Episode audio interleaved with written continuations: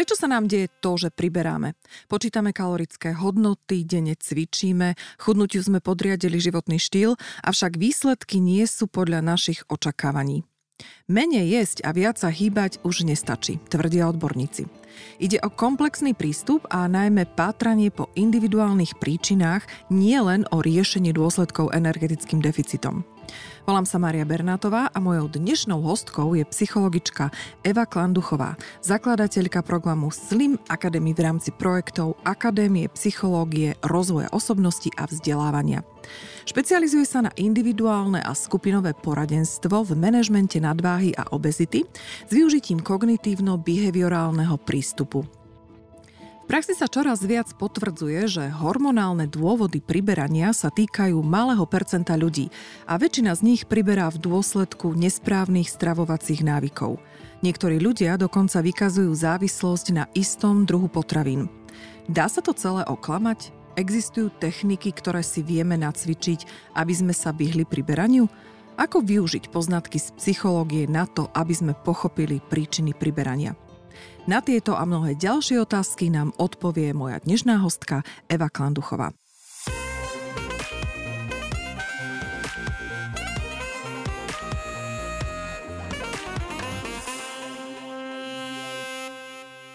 Evi, ahoj, vitaj. Dobrý deň, ďakujem veľmi pekne za pozvanie. Evi, ty si teraz aktuálne alebo pôsobíš aktuálne ako interná doktorantka na Ústave klinickej psychológie, kde sa venuješ výskumu psychologických a behaviorálnych aspektov nadvahy a obezity. Pre našich poslucháčov to môže znieť perfektne komplikovane, ako mne, tak e, vysvetli nám, o čo ide. V podstate veľmi jednoducho povedané a skúmam tie psychologické aspekty toho, prečo sa nám to deje, prečo priberáme, prečo, dajme tomu, si udržiavame tú zvýšenú telesnú hmotnosť. A vstupuje do toho strašne veľa faktorov, či už biologických, genetických, endokrinných a tak ďalej. Ale psychológia má veľké miesto v tomto celom procese, prečo, prečo priberáme, prečo nedokážeme schudnúť. A toto je práve tá moja téma, ktorou sa zaoberám vo svojom dizertačnom výskume, ale aj pri vedení nejakých ďalších výskumných projektov a prác. A je to veľmi zaujímavé, pretože tá psychológia je naozaj všade okolo nás, v podstate tie naše dennodenné rozhodnutia, nielen to, čo si kúpime v obchode a čo následne si uvaríme alebo zjeme, tak v podstate nesmiernou mierou ovplyvňujú um, tú našu telesnú hmotnosť, ale celkovo naše zdravie. Uh-huh. No, k- málo kto by asi povedal, že fúha, idem chudnúť s psychologičkou. Väčšinou si na to najmeme buď osobného trénera, alebo vyhľadáme výživových poradcov. Je tvoj obor, tá psychológia v poradenstve obezity a nadváhy dostatočne zastúpená? No, veľmi dobre si povedala, že v podstate veľmi maličko sa o tom vie, hlavne na Slovensku. Väčšinou naozaj ľudia, ktorí majú problémy s nadváhou alebo obezitou, tak buď si objednajú nejakého vyživového poradcu, ktorý im pripraví nejaké jedálničky alebo majú osobného trénera. Problém je, že v podstate títo špecialisti alebo títo odborníci nezachytávajú ten problém v tej celej komplexnosti, v mhm. akej je potrebné ho vnímať čiže v tej psychologickej, psychosociálnej rovine v rámci všetkých tých našich behaviorálnych vzorcov. No tak toto je zaujímavý moment a teraz mi napadlo. Predstav si, že tých výživových poradcov je veľmi veľa, je veľa trénerov a funguje im to. Tie výsledky s tými klientmi sú. Um, teraz sa mi tak vynorilo, že aha, a chýba tam možno tá tretia, možno aj nejaká štvrtá noha tej pomyselnej stoličky pomoci. Uh, ako je potom možné, že to funguje na tých ľudí a či je to možno len nejaký leukoplast pomyselný na to, že v poriadku, chudnem, ale keby som podporila svoje chudnutie ešte nejakou psychologickou analýzou alebo, alebo teda nejakými radami, tak by mi to pomohlo. Vysvetli mi prosím ťa toto. Ono to presne závisí od toho, od tých príčin. Lebo niektorí ľudia naozaj podstate málo sa hýbu, dajme tomu um, jedia viac, ako by mali, a že sú to vyslovene takéto veľmi jednoduché príčiny, a, ale u niektorých ľudí sú to závažnejšie nejaké psychologické aspekty, ktoré vstupujú do toho celého procesu. Či už emocionálne jedenie, alebo sú to nejaké automatické naše, naše reakcie, automatizmy v správaní. Um, niektorí ľudia využívajú jedlo ako copingový mechanizmus pre zvládanie emócií, rôznych uh, ďalších problémov v živote. Uh-huh. Uh, sú, uh, copingové mechanizmy sú v podstate mechanizmy nášho zvládania. Sú to stratégie, ktorými uh, v podstate sa buď dokážeme upokojiť, alebo nejakým spôsobom riešiť, v úvodzovkách riešiť uh, ten daný problém, ktorý máme. Či už je to emocionálny, alebo sú to problémy vo vzťahoch, v práci a rôzne ďalšie. E, tak teraz si možno mnohé ženy povedali, že fajn, je to stratégia, e, opustil ma chlap, 13 horaliek denne. E, samozrejme, že niektorej babe to ale ani na tej postave nevidno, alebo si to len my myslíme, že je to nevidno. No tak sú takí šťastlivci, ktorí naozaj ten metabolizmus majú tak nastavený, že v podstate môžu zjesť čokoľvek a nepriberú ale bohužiaľ väčšina populácie to takto nemá a je to spôsobené v podstate tým, že naše telo je uspôsobené a ukladať tuk veľmi, veľmi efektívne a šetriť si energiu na horšie časy. V podstate um, vychádza to z našej prehistórie, tie evolučné procesy, ako pôsobili na náš organizmus, tak v podstate telo si vybudovalo veľmi dobré mechanizmy na to, aby sme efektívne ukladali energiu. Čiže v čase, keď sme mali prístup k jedlu, tak um, naše tela si ukladali tieto zásoby do, do tukového tkaniva. Ty si hovorila Čiže... o hladomore, že práve tam sú tie výskumy, ktoré siahajú vlastne do toho obdobia, kedy práve v období hladomoru došlo k nejakému evolučnému procesu alebo preprogramovaniu toho organizmu?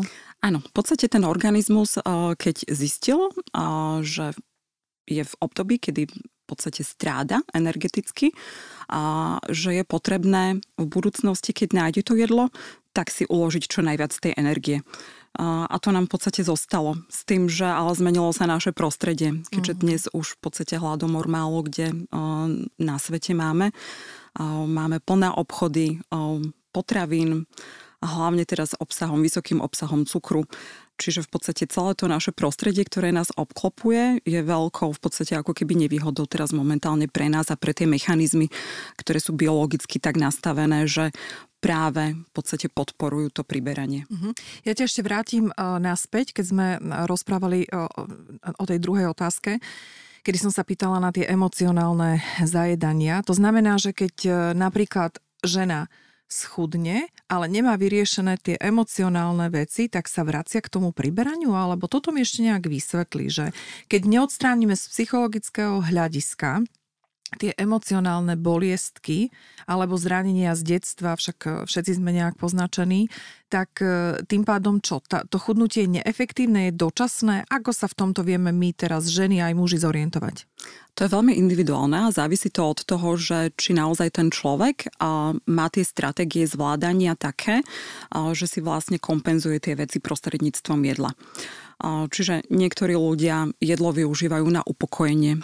Príde z práce, podstate vystresovaný človek, ktorý je unavený a čo spraví, hej? Jedlo je najrychlejšia forma ako keby relaxácie pre mnohých ľudí a je to naozaj tak, pretože v podstate jedlo v našom, v našom mozgu spúšťa rôzne procesy, napríklad vylúčovanie dopamínu, čiže cítime sa príjemne, keď sa najeme. To je automatická reakcia.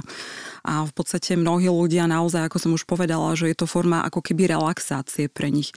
A opäť tu je ten, tá stratégia, ten copingový mechanizmus, že niekto, dajme tomu, si dá vaňu, niekto si pustí dobrú hudbu, niekto si ide zašportovať, ide, dajme tomu, vonku s obsom alebo so svojím priateľom a, no, a niekto si otvorí balíček čipsov no, alebo Evi, čokoládu. a toto mi prosím ťa ako psychologička povedz. Uh, kedy je ten rozhodujúci moment, kedy ja siahnem uh, po tých strategických podporných prostriedkoch uh, po horálke a nie po vani? alebo po prechádzke s obsom. Toto mi vysvetlí. To je presne to, že tieto naše návyky sa formujú od útlaho detstva a my tomu, ako naše stravovacie návyky budú, budú vyzerať v dospelosti, sa učíme už ako maličké bábetka. Čiže v podstate, ak nás naši rodičia, alebo teda naša matka sa snažila už ako miminko upokojiť v čase, kedy sme plakali a boli sme teda v nejakom distrese a v podstate automatická reakcia našej matky bola, že jednoducho sme dostali tú potravu, že sme dostali tú flašku s mliekom alebo so sunarom, tak v podstate to dieťatko úplne od malička si spája tie pocity tej nepohody a stresu s tým, že to jedlo má ukludní, že má upokojí. Ako, no ale ako inak, Evi, ukludníme deti? Však všetky nie, vždycky, nie si tým prešli, či? A nie vždycky v podstate a ten plač toho dieťaťa znamená, že je hladné. Uh-huh. Takže... Ale ono vypluje tú flašku, nie? Dieťa má ešte ten inštinkt, že nie som hladný. Hladné. Um, áno, lenže tam je to riziko toho, že v podstate to, ako som spomínala, že to jedlo naozaj má sedatívny účinok na nás, tým, že vlastne sa vylúčuje nielen dopamín, ale napríklad aj opiaty, endogénne opiaty v našom tele, tak naozaj to má upokojujúci efekt na ten mm-hmm. organizmus a na celý náš nervový systém. A to dieťatko na to zareaguje automaticky. Čiže vlastne je môj v podstate jedno, že nie je hladné, ale keď ho to upokojí, tak uh-huh. v podstate zistí, že aha, toto je dobrá stratégia, že uh-huh. takto mi to funguje. A v podstate sa to prenáša ďalej a ďalej. Takže ako ja viem si v dospelosti preprogramovať to, že nesiahnem po horálke, ale pôjdem treba aj s plišovým psíkom, keď nemám svojho na prechádzku? A to je presne tá časť tej kognitívnej terapie že jednoducho uvedomiť si.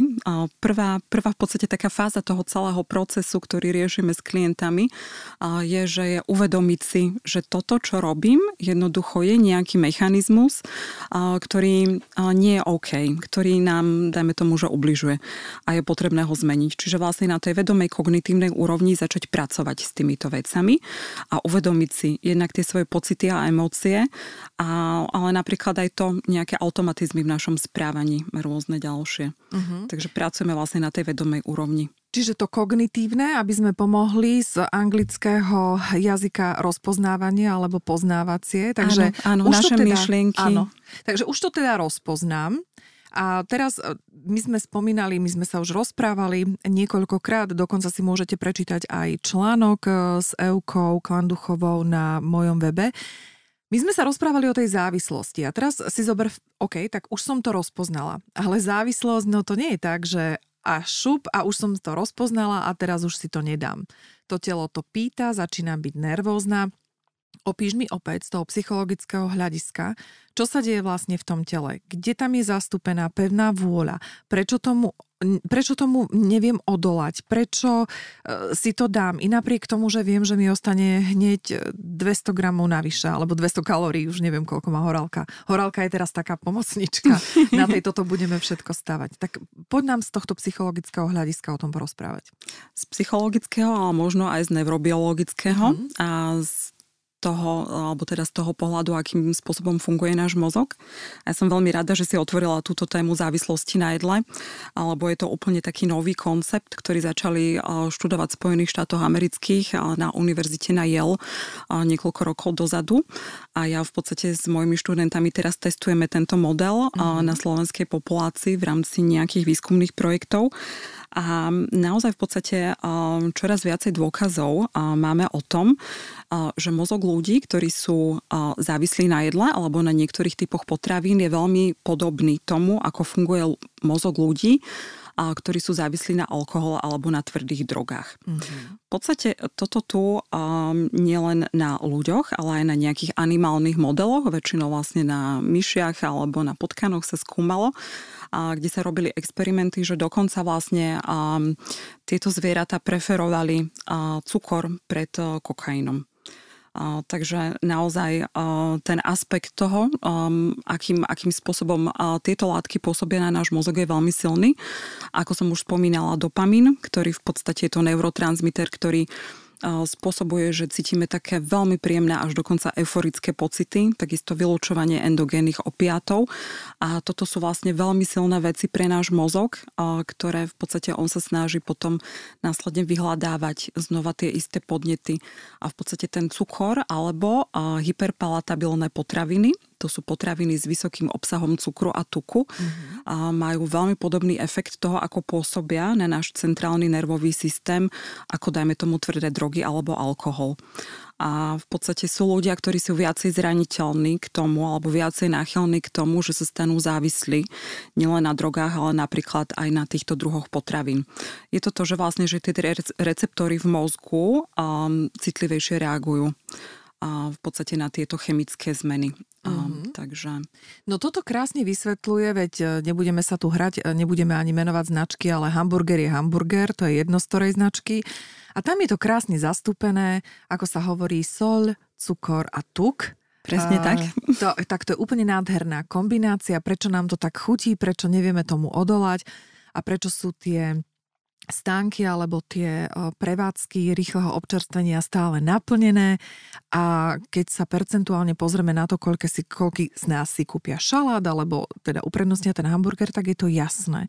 Je práve hamburger, lebo na ňom si môžeme krásne ukázať tú kombináciu tých hyper, akých? Palatabilných? Palatabilných, hyperpalatabilných látok, pretože keď si predstavím ten tučnučký hamburgerik, to mesko, na tom ten sladký kečupík podporený kyslou uhorkou a po solenučke, tak mňam, mňam, hneď droga, tak toto je ten príklad, hej? Presne tak. To je presne tá kombinácia chutí, ktoré takto silno pôsobia na náš mozog čo v podstate je takou ako keby najhoršou kombináciou, čo ja osobne na sebe mám vyskúšané, že je to kombinácia cukru, tuku a soli. Mm-hmm. Je to mhm. napríklad zmrzlina, slaný karamel alebo Áno, niečo poznám. podobné od nemenovanej Ešte firmy. Tým, nemenované aj s tými arašidmi, to sa nedá prestať jesť. Áno, a to je v podstate niečo, čo sú teda druhy potravín, ktoré napríklad pre mňa osobne fungujú takto, že neviem si dať za lyžičku alebo za malú myštičku, že jednoducho v tom mozgu sa mi niečo zapne, že aha, že toto je také dobré a mám z toho také, také krásne pocity, dokon, až, také euforické by som mm-hmm. povedala, a že v podstate je veľmi malá šanca, že tá moja kognitívna kontrola, že ten môj neokortex povie, že ale už stop, prestaň. Mm-hmm. Neviem, neviem v podstate to ovládnuť. No ale toto muselo vzniknúť na základe Evy nejakých výskumov, aby nám takúto zmrzlinu vyrobili, lebo predstav si, keď sa prehúpneme do histórie, kedy vlastne ešte sme ani nejedli meso, pretože ako hovorí literatúra, tak najprv musel vyhorieť les, aby tam zhoreli zvieratá a tak sme prišli na to, že môžeme jesť grillované stejky a všetko ostatné. Tak to vzniklo nejakými výskumami, že keď túto kombináciu dám dokopy tak e, tým pádom to bude dobré a ľudia z toho budú priberať. Ako toto všetko súvisí v tých tvojich výskumoch? Lebo to je, to je proste zločin na ľudstve. Ja dokonca som čítala jednu knihu, mm, volá sa Sol, cukora, tuk a tam vyslovene rozoberajú všetky tieto reťazce potravinové a doslova sa vedci vyjadrujú tým spôsobom, že to je, to je normálne, že zloba na ľudstve, pretože vytvárajú takéto kombinácie tých jedál. Ako sa na to pozeráš ty? Um, no, veľmi správne si to pomenovala a je to naozaj veľmi nebezpečné pre istý druh populácie, ktorá je naozaj vulnerabilná k tomu, aby v podstate si um, vypracovala takúto závislosť a tak môže to byť naozaj veľmi nebezpečné a v podstate aj to vidíme na svetovej populácii, akým spôsobom raketovým, naozaj raketovým spôsobom stúpajú tie percentá tej nadvahy a obezity, nielen u dospelých, ale aj detskej populácie, čo je čoraz väčší a väčší problém. No a keď sa vrátim k tej tvojej otázke, tak ono naozaj existujú laboratória, potravinárske laboratória, kde sa vlastne testuje tá odpoveď organizmu človeka na to, a že v podstate na tie konkrétne chuti a kombinácie chutí, že čo je vlastne v podstate pre nich najpriťažlivejšie. Mm-hmm. A na základe toho potom vlastne sa vylepšujú tie receptúry tých konkrétnych potravín, či už sú to zmrzliny alebo mm, rôzne iné spracované potraviny, čipsy, slané, sladké veci. Mm-hmm. Čiže, čiže úmyselné, uh, áno, úmyselné lákadlo na jednej ano, strane ano. marketing, ktorý ale naozaj škodí tomu ľudstvu, aj keď e, tie súdy, e, no, e, moc sa nevyhrávajú, ale teda fungujú, pretože to by museli zavrieť veľmi veľa reťazcov, že? Áno, z toho etického pohľadu je to naozaj na veľmi tenkom mlade, že kde až vlastne tá veda a ten výskum a môže zájsť celý. Lebo v podstate tie informácie, oni môžu povedať, že ale my len chceme vytvoriť nejaký produkt, mm. ktorý sa ľuďom bude páčiť, ktorý im bude chutiť ale presne pre to percento populácie, ktoré s týmto môžu mať naozaj závažný problém, hm, že u nich môžu vzniknúť závažné poruchy príjmu potravy, napríklad závislosť na jedle, a, tak toto je naozaj veľmi nebezpečné. Mm-hmm. Ale v podstate podobné to máme aj s predajom alkoholu, kde opäť v podstate tí, tí predajcovia alebo tí výrobcovia uh, v podstate apelujú na to, že, že predsa človek má nejakú tú kognitívnu kontrolu nad tým celým a slobodnú vôľu, či áno alebo nie. Slobodná vôľa, poďme sa k tomuto pozrieť. Čo je to vôľa z psychologického hľadiska? Ako viem odolať? Ako ju viem pestovať? Dá sa vôbec trénovať pevná vôľa? Čo to je? Trénovať sa určite dá, ale pre niektorých ľudí je to veľmi ťažké. A opäť, keď sa vrátime k tým jedincom, ktorí naozaj už sú v tom štádiu, že majú závislosť na určitom type potraviny, tak v podstate aj z tých neurozobracovacích štúdií vieme, že jednoducho v podstate ten, tá jedna časť mozgu ako keby vyhrá nad tou, nad tou našou kontrolou. Že v podstate v istom momente už nie sme schopní ovládať sa. A to je presne ten problém. Ale keď si napríklad, Evi, zoberieme, že keď som závislá na drogách, tak si môžem vybrať liečebňu a budem e, sa odvykať. Takisto alkoholické, proti, e, teda e, protialkoholické liečebne. Existuje niečo takéto vo svete na jedlo? V zahraničí áno. Fakt? U nás na Slovensku ešte nie, áno. V zahraničí to Evi, existuje. To je výzva, pre teba? Určite áno, je to výzva a veľa ľudí nevie, že sú závislí na jedle. V podstate oni to berú ako nejaký zvyk, hej, že, že jednoducho takto, takto to u mňa funguje. A tam je dôležitý vlastne že keď um, už cítime na sebe, že je to problém a prídeme k tomu vyživovému poradcovi alebo prídeme k tomu trénerovi, väčšinou v podstate sa rieši len ten jeden aspekt toho celého. Zníženie kalorického príjmu a zvýšenie energetického výdaja. A to je v podstate celé. A toto je práve to, kde by mali vstupovať tí psychológovia, ktorí sú trénovaní na to, aby v podstate týmto ľuďom vedeli pomôcť, aby im vedeli vysvetliť, že čo vlastne sa deje v ich mhm. mozgu, a prečo sa to tak deje, aké sú tie následky a čo s tým v podstate môžu robiť. Mm-hmm.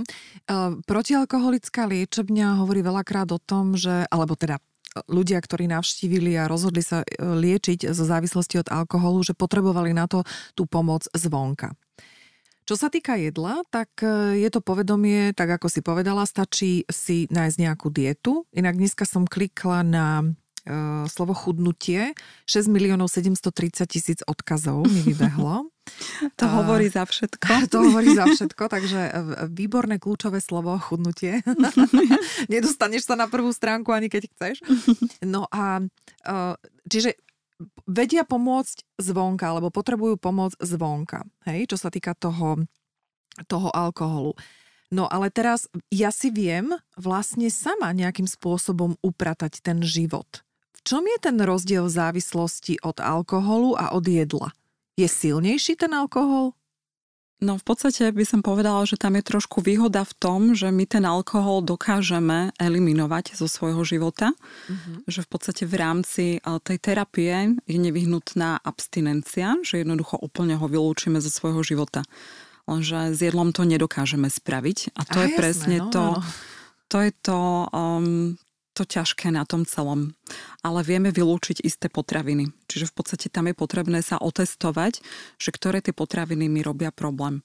Mm-hmm. A tým a... pádom, keď viem, že nemôžem siahnuť po flaške, tak eh, si viem to isté aplikovať aj na konkrétnu potravinu. Áno, presne uh-huh, tak, alebo uh-huh. na konkrétne druhy potravín. Presne to je jedna z tých technik, pretože v podstate, ak ja budem mať doma tú zmrzlinu s tým arašidovým maslom alebo s no, tým no, slaným karamelom a stále tam na mňa bude pozerať z tej chladničky, tak mám veľmi malú šancu, že ja odolám. Môžem sa snažiť, akokoľvek, ale to je, v podstate veľmi podobné, ako keby ten abstinujúci alkoholik príde domov a teraz otvorí, otvorí kuchynskú linku a teraz tam budú fľaše s alkoholom. Mm-hmm. Je, že tam je veľmi dôležité aj to naše životné prostredie v rámci tej environmentálnej psychológie, že zamerať sa na to, že kde som, kde sa nachádzam, že ako je, dajme tomu, usporiadaná tá moja kuchyňa, uh, že či mám povykladané nejaké potraviny vonku, a keď ich mám stále na očiach, je určite vyššia pravdepodobnosť, že po nich siahnem.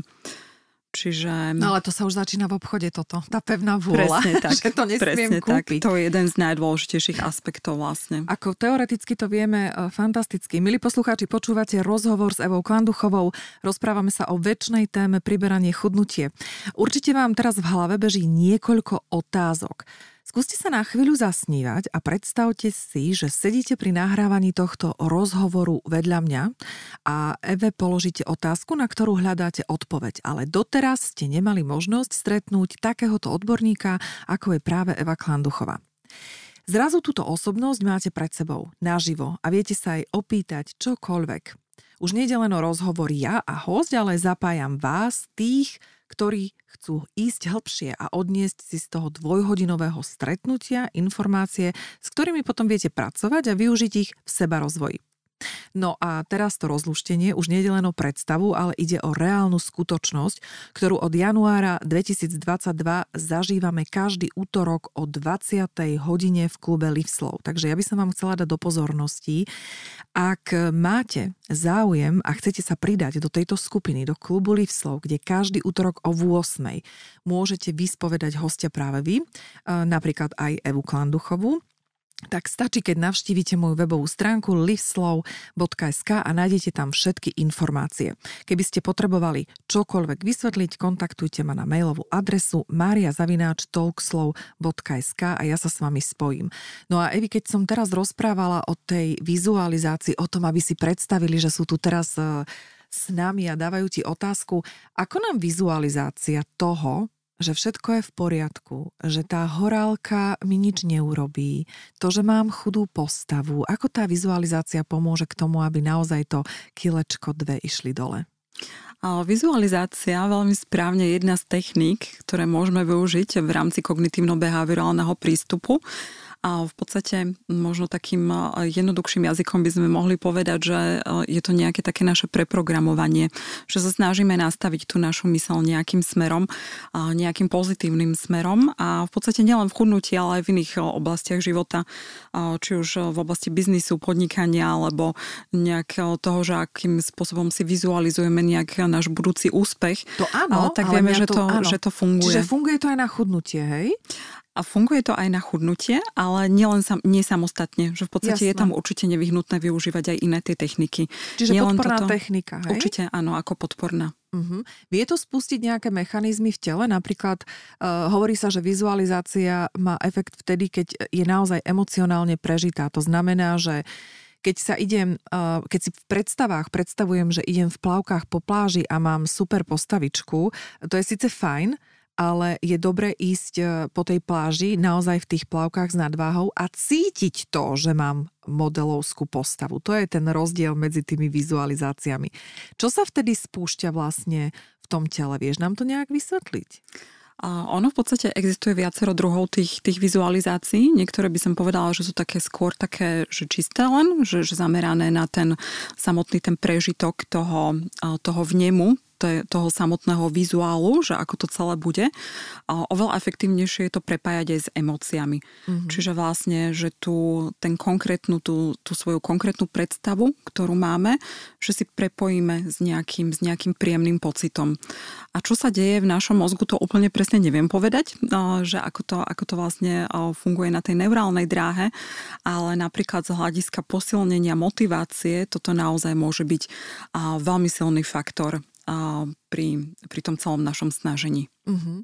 No poďme teda uh, opäť k tomu priberaniu, chudnutiu. Evi, prečo my vlastne priberáme? Keď, to, keď takúto jednoduchú otázku ti dám, vieš, že no prečo ten cukor sa mi takto premieňa, prečo, prečo to tak je? Áno, v podstate veľmi jednoduchá odpoveď je, že náš energetický výdaj je menší ako ten príjem. Ten zákon zachovania energie v podstate pôsobí na každého z nás, len tu si treba uvedomiť naozaj, že je to oveľa širší problém, tá etiológia toho, prečo v podstate máme nadvahu, alebo obezitu je oveľa širšia. Mm-hmm. Čiže um, jednak tam vstupujú biologické faktory, je to naša genetika. Každý z nás máme nejaké predispozície genetické. Čoraz viacej v podstate máme dôkazy o tom, že 40, niektoré, niektoré štúdie uvádzajú, že až 80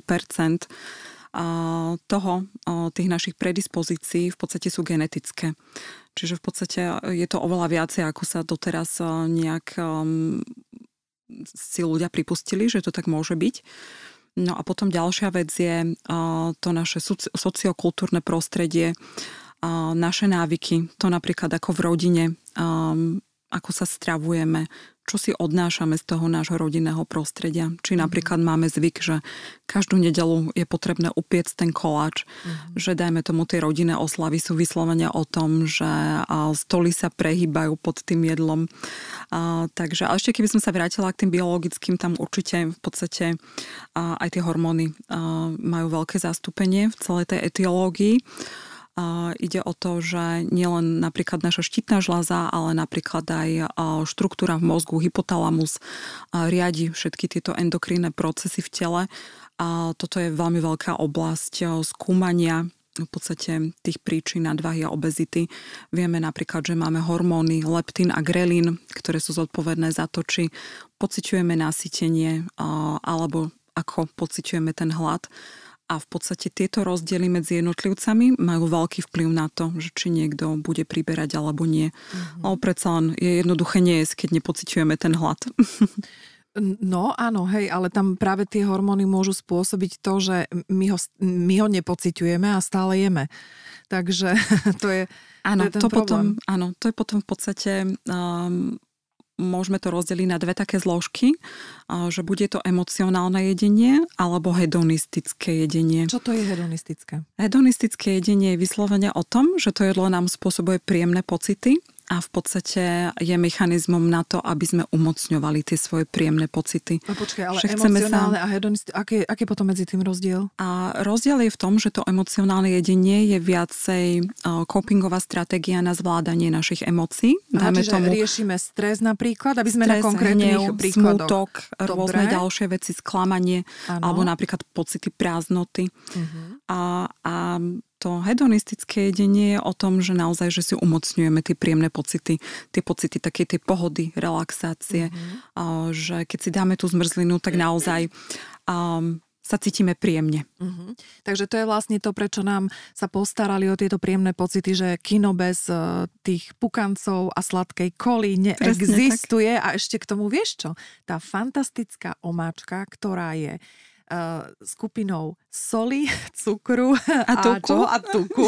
No počujeme, no úžasné, no to si teraz už budeme vedieť podľa mňa poslucháči všetci vždycky premietnúť, že čo to na nás ide. Pizza je inak takým krásnym príkladom Presne, toho, áno. prečo stále potrebujeme zjesť a nedá sa prestať, aj keď už si myslíme, že uh, už nevládzem, tak o 20 minút znova ťuk a ten posledný trojuholníček dopapáme, že? Tak tam je tiež tá krásna kombinácia. Áno, tam je tá krásna kombinácia. Som veľmi rada, že si spomenula napríklad to kino, pretože to je krásny pohľad, alebo teda krásny príklad toho podmienovania, že ako to obezitogénne prostredie a celkovo tie firmy, ktoré sa snažia čo najviac predať, nás v podstate učia, cvičia nás ako takých psíkov na cvičisku, mm.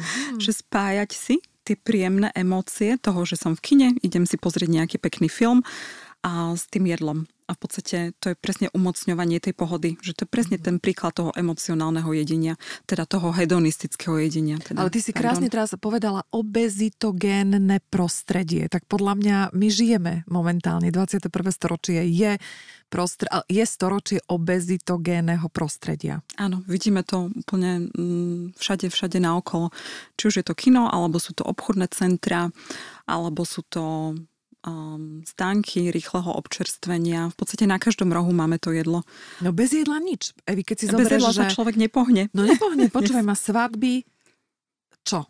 Svadba, kár, uh, chceš pozvať uh, frajerku, do kina ješ, na večeru ješ, stále ješ. Chceš oslaviť Valentína, čo urobíš? Objednáš si restauráciu, ješ. Presne tak. Takže áno, krásne to majú premyslené však. Teraz, keď nad tým rozmýšľam, tak uh, je to dobrá taktika. Evi, ty si povedala ale uh, pár minút dozadu, že 80% tvorí tá genetická predispozícia. No tak ak 80% to je vysoké číslo, tak na čo sa ja mám potom trápiť? A je to 40 až 80% Ono v podstate tých štúdií bolo robených veľmi veľa a každá tá štúdia má trošku iné výsledky. Ono to veľmi závisí od toho, že s akými vzorkami participantov pracujú. Čiže ten rozpil je tam veľmi veľký, čiže nevieme úplne s istotou povedať, že aké je to percento. Ten rozpil je 40 až 80 to je veľký, ale je stále veľmi veľký.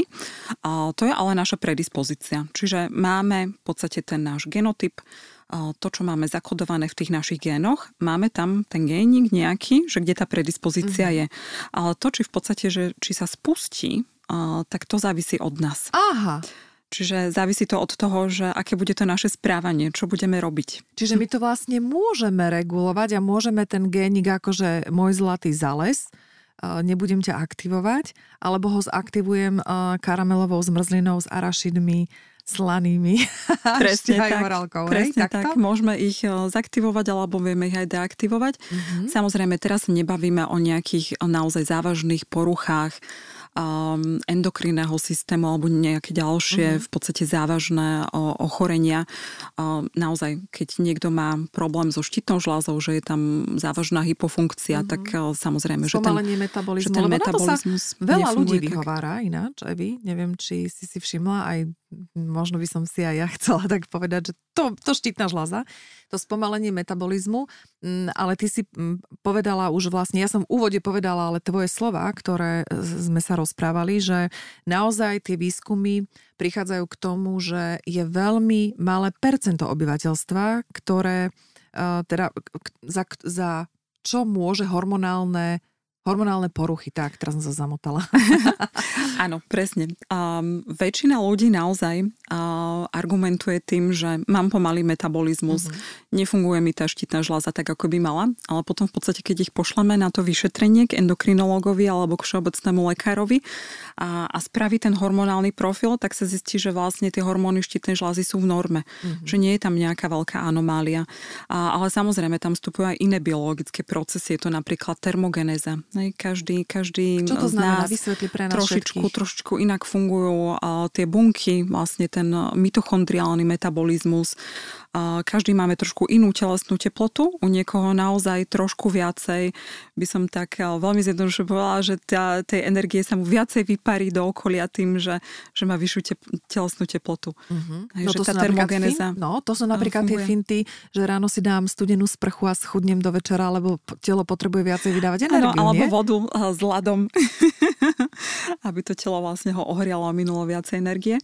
A tam sú potom aj také veci, že aký je objem eh, hnedého tuku v našom tele a, a rôzne ďalšie. Je tam v podstate um, je tam veľa komplikovaných mechanizmov, ktoré prebiehajú v našom tele na tej biologickej úrovni, ale opäť, keď sme pri tom a vidíme ten, eh, ten naozaj masívny nárast tej nadváhy a obezity, tak nie je to o tom, že my zrazu teraz, že celej populácii začala zle fungovať štítna žľaza alebo nejaké iné procesy v organizme, ale je to naozaj o tom obezitogénnom prostredí, že mm-hmm. naozaj zhruba z tých 90% za to priberanie je a zodpovedné to prostredie a to, že my jednoducho na ne reagujeme. Uh-huh. Evi, prosím ťa, čo je to hnedý tuk?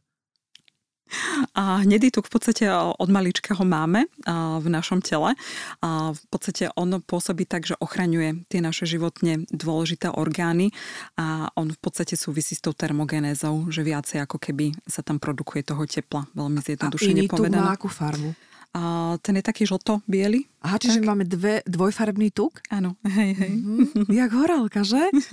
Tá svetlá farba a potom tá čokoládka hneď OK, no tak to som nevedela, že máme aj hnedý tuk, vidíš? Je to napríklad, v podstate čítala som nejaké články k tomu, že, že to napríklad ako sme zvyknutí v zime naozaj veľmi prekurovať tie svoje byty, uh-huh. a, tak v podstate to naše telo a, už nemá tú potrebu nejakým spôsobom produkovať to teplo, tak ako by mohlo. Čiže vlastne to môže byť tiež jeden z aspektov ktorý, ktorý na toto celé vplýva. Mm-hmm. Ale hovorím, toto by som nestávala do tej pozície, že toto presne sú tie dôvody, že prečo ako populácia priberáme. Mm-hmm. Že skôr sú to naozaj to, to čo jeme. Mm-hmm. No my sa dostaneme aj k tým technikám. Verím, že niektoré techniky povieš, ale tie si necháme nakoniec. Evi, ja sa teraz spýtam možno takú morbidnú otázku, ale veľakrát mi napadla v súvislosti s chudnutím. Môžeme schudnúť všetci? A teraz podotázka. Keď vidíme zábery z koncentračných táborov, tak odpoveď mám jasnú. Áno. Prosím ťa, povedz mi to ty ako odborníčka na obezitu. Môžeme schudnúť všetci? A teraz by som úplne, lebo viacej sa týmto veciam venujem z psychologického hľadiska. Mm-hmm. Možno na túto otázku by vedel lepšie odpovedať nejaký fyziológ alebo lekár, mm-hmm. viacej z toho biologického pohľadu. Ale v zásade, ako som už povedala na začiatku, zákon zachovania energie funguje pre všetkých. Čiže naozaj, ak dlhodobo sme v kalorickom deficite, tak začneme chudnúť. A problém je, že naše telo sa začne veľmi rýchlo prispôsobovať tomu celému. A to je to, že prečo niektorí ľudia majú oveľa ťažšie schudnúť, pretože genotypovo sú nastavení tak, že majú tzv. ten úsporný gén. Čiže ak som doteraz jedla 2000 kalórií denne a teraz nabehnem na nejakú prísnu dietu a, a zrazu už len 1200 kalórií denne, tak moje telo sa dokáže veľmi rýchlo prispôsobiť tomu, že zrazu potrebuje operovať s oveľa menším množstvom energie mm. a za 2-3 týždne už mi stačí len tých 1200 a nepotrebuje viacej. Čiže vie sa veľmi efektívne prispôsobiť tomuto celému a to je presne problém uh, dietovania um, u niektorých ľudí, že, že na nich to má oveľa menší efekt lebo to telo sa dokáže veľmi, veľmi dobre prispôsobiť tým zhoršeným podmienkam. Čiže to sú vlastne tie typy žien, ktoré držia dietu a po troch týždňoch ich to vypne. Hej? Presne, že prestanú chudnúť. Uh-huh. Áno. No ale dobre potom, ale nerozumiem, to by, museli ísť, to by stále museli znižovať ten kalorický príjem. Áno, áno. A s tým, že vlastne veľa, veľa nielen teda žien, ale veľa ľudí si v podstate takýmto opakovaným dietovaním naozaj naruší ten metabolizmus a, a to telo už je naozaj tak nastavené a tak veľmi šetrí tú energiu, že je obrovský problém pre nich schudnúť. Čo sú teda tie, poď mi Evi povedať nám, poď povedať také tie hrady, tik, triky, typy, pretože toto, podľa mňa to vie veľa žien, toto, že e, opakovanými dietami moc neprospievajú tomu telu a nepodporujú to chudnutie, ale i napriek tomu to robia, pretože tie E, náhle výsledky hold sú, sú perfektné, hej? že dokážeme schudnúť aj 10 kg za dva mesiace, e, keď sa nám vydávajú céry, keď potrebujeme ísť na ples a všetko toto ano. funguje. Daj nejaké typy, triky, tak čo teda, ako mám jesť? ak sa to dá vôbec paušalizovať a generalizovať, ako máme jesť, aby sme sa vyhli týmto dietam a nenaučili si ten organizmus na ten, ako si to povedala, už šetrný gen, alebo? Áno, úsporný gen. Úsporný gen. Mm-hmm. Uh-huh. A to máme všetci? A niektorá časť, je to časť populácie, ktoré má, mm-hmm. ktorá má práve tento úsporný gen. A to sú v podstate ľudia, ktorí naozaj 100 tisíc rokov dozadu alebo 15 tisíc rokov dozadu by boli tí najsilnejší, že v podstate, že by prežili Uh-huh. práve v podstate evolučne nevýhodné mať také gény alebo taký metabolizmus, ktorý v podstate nám neumožňuje efektívne ukladať tuk. Čiže v podstate my by sme mali byť vďační za to, že, že priberáme, uh-huh. lebo je to znak toho, že v podstate toho, toho evolučného spôsobu prežitia nášho a, ale samozrejme v dnešnej dobe je to nevýhoda. No, čiže ako jesť Možno na začiatok by som povedala, že začať jesť skutočné potraviny. Naozaj potraviny, čo to je? ktoré... Čo najmenej kupovať vysoko spracované potraviny, čiže konzervované potraviny, Čiže tie, ktoré v podstate majú na tom obale, že dátum spotreby je rok 2024 napríklad. Mm-hmm.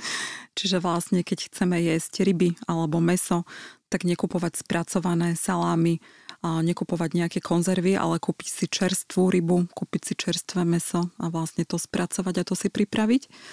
A samozrejme, čo najviac zelenina, ovocie, nejaké čerstvé ďalšie potraviny, mliečne produkty a, a čo najmenej v podstate tých spracovaných. Čiže vlastne, keď ideme do hypermarketu, tak krásne tam vidíme tie uličky, a, kde naozaj 20 metrov pred nami sú keksiky, čokolády, a rôzne a spracované potraviny, ktoré len nasypeme niekde do hrnca, ale zalejeme horúcou vodou a už máme večeru.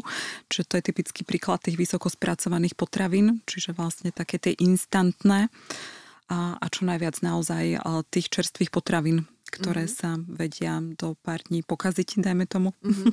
No ja ťa nebudem ale toto zneužívať na tieto, uh, na tieto veci, to nám odpovie aj výživový poradca, ale ja ťa tu chcem naozaj pootáčať z tej psychológie, uh, aby sme využili tie, ten tvoj potenciál. Ako nám vie teda tá psychológia pomôcť v tom, aby sme začali naozaj efektívne A teraz neviem, či vám povedať chudnúť, aby sme, aby sme sa dostali do tej pozície tej svojej vytúženej alebo spokojnej postavy. Tak. Tam v podstate je viacero rovin, ako som už spomenula na začiatku.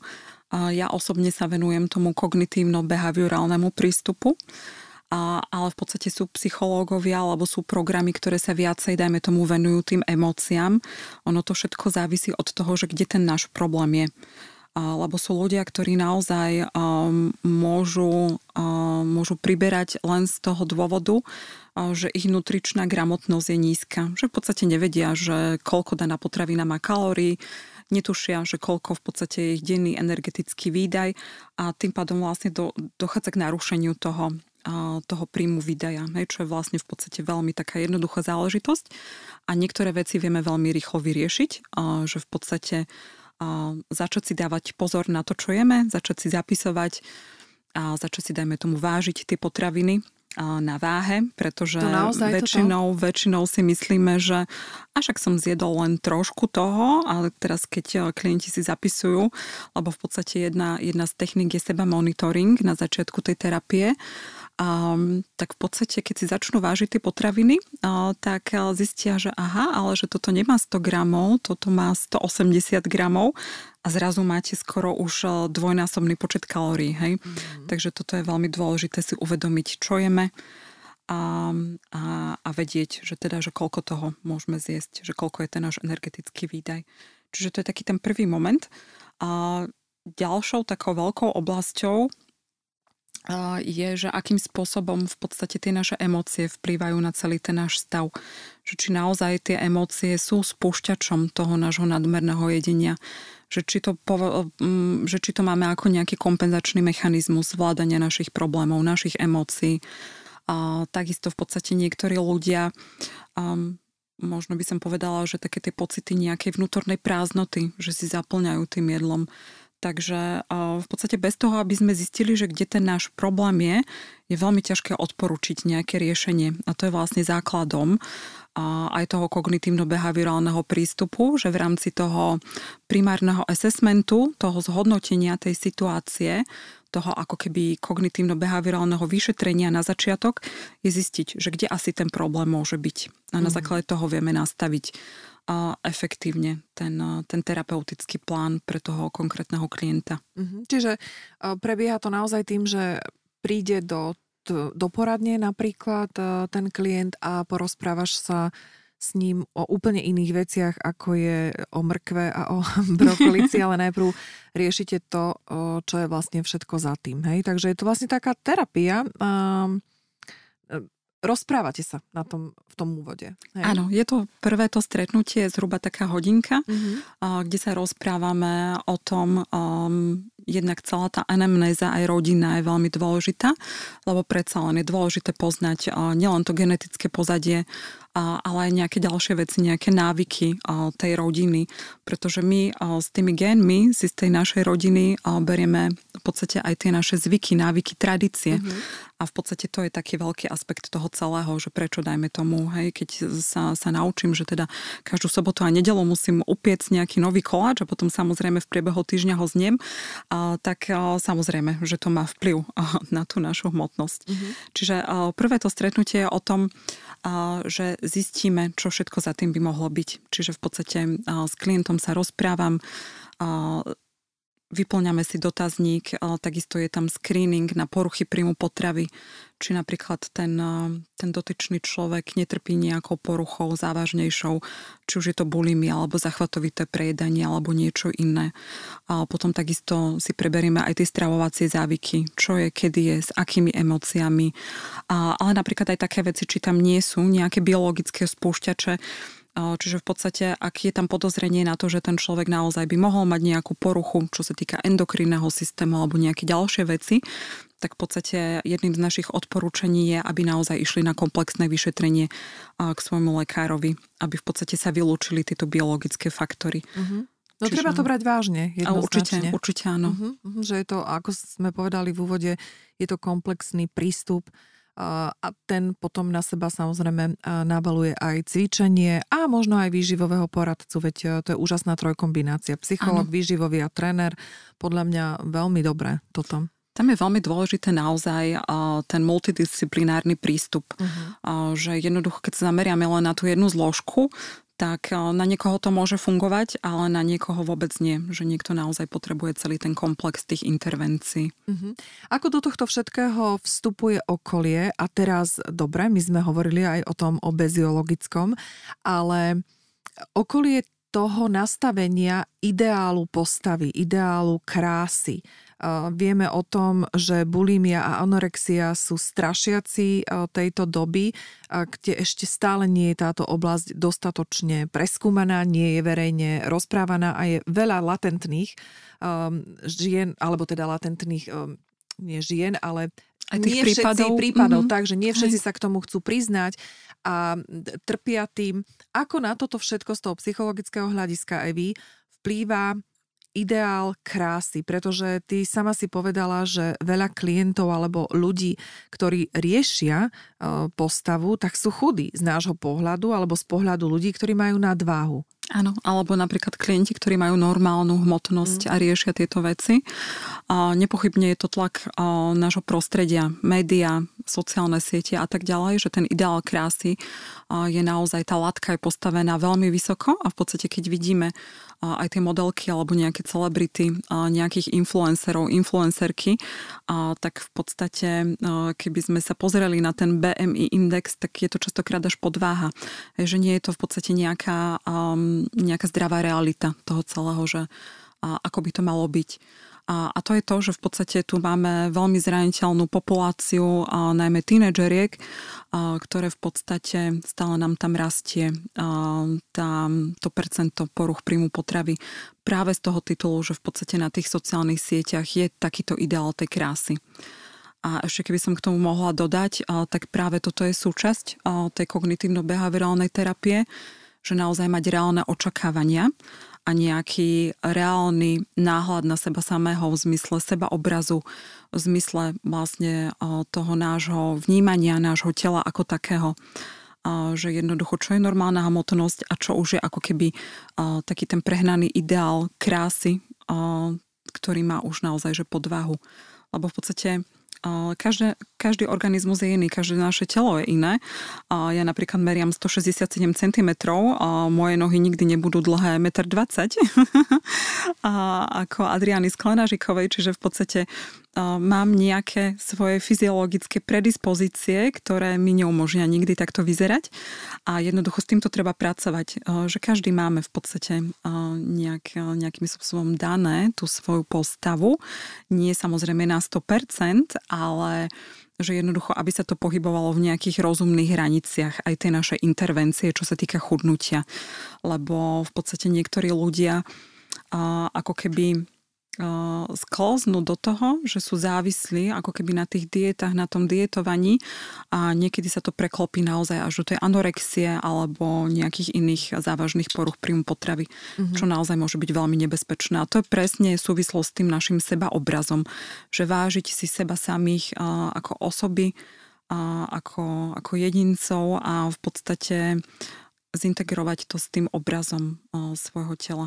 Otázka je, že prečo e, bolo nastavené takéto niečo. Vieš, že tak som rozmýšľala, že tak ako e, tie firmy, alebo teda tie veľké e, podniky vyrábajú na objednávku tie chute a špekulujú nad tým, že aha, tak toto sa predávať bude a toto nie, tak prečo práve ten ideál krásy vznikol taký, že keď si chytíš brucho a máš tam trošku tuk, tak je to zlé. No, možno by pomohla taká veľká malba na stenu troch grácií, tak aj to bol ideál krásy To bol ideál krásy, času, presne.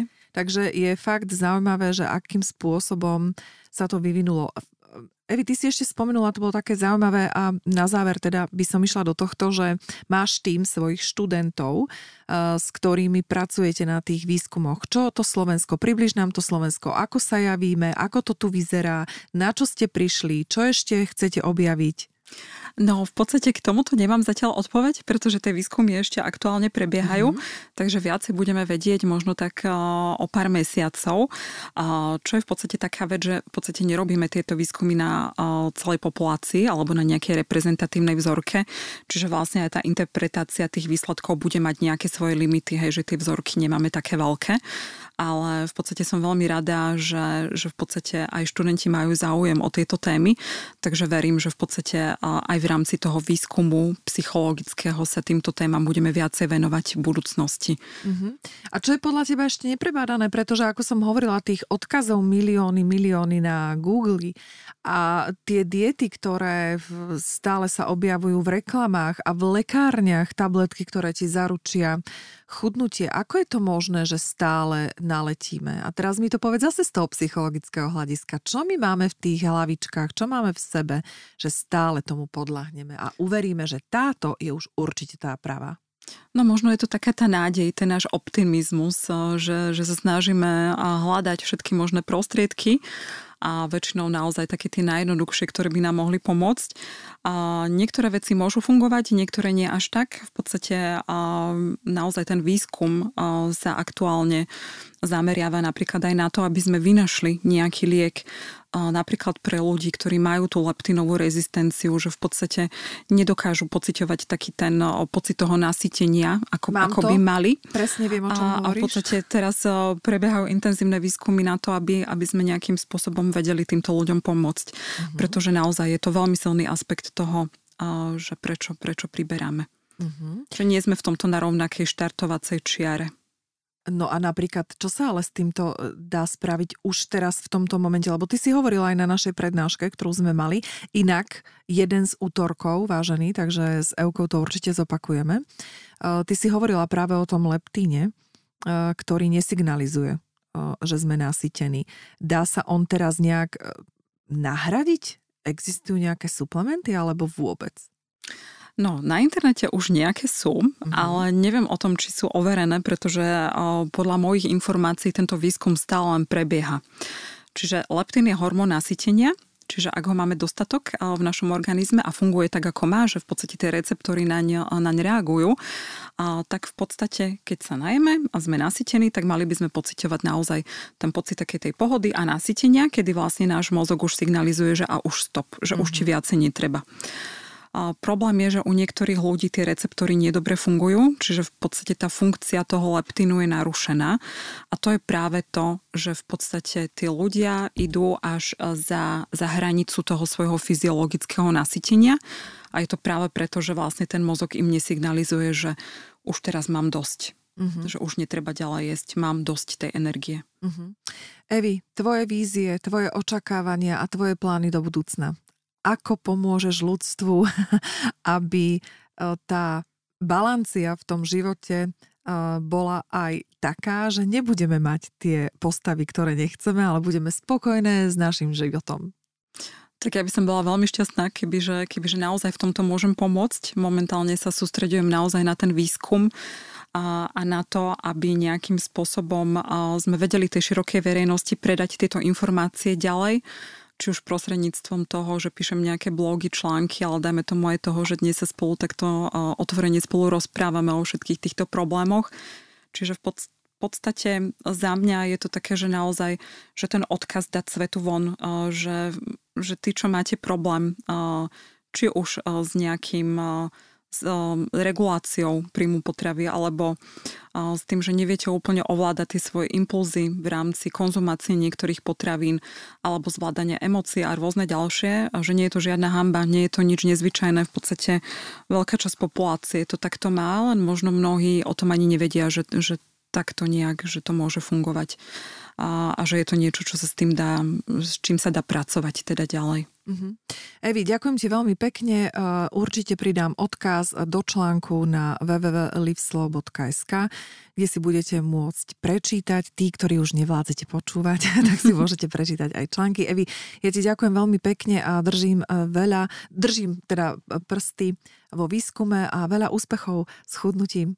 Ďakujem veľmi pekne a ešte raz ďakujem za pozvanie. Bolo mi naozaj potešením. Ďakujem všetkým, ktorí ste s nami ostali až do tejto chvíle. Viac informácií o Eve Klanduchovej nájdete na mojom webe liveslow.sk, kde si prečítate aj článok, ktorý pre vás Eva pripravila. Tam sa takisto venujeme aj týmto veciam, ktoré dnes odzneli v podcaste. No a ak chcete vedieť o všetkom, čo sa v rámci projektu Liveslow a podcastu Talkslow pripravuje, sledujte Instagramový a Facebookový profil Liveslow s Máriou Bernátovou, kde nájdete každý deň čerstvé informácie. Do pozornosti dávam aj privátnu facebookovú skupinu Talk Slow Group, do ktorej mi stačí poslať žiadosť a ja vám ju potvrdím. Majte sa krásne, užívajte si svoju jedinečnosť každý deň, žite live slow. A ja sa na vás všetkých teším, či už osobne, alebo pri počúvaní podcastu Talk Slow.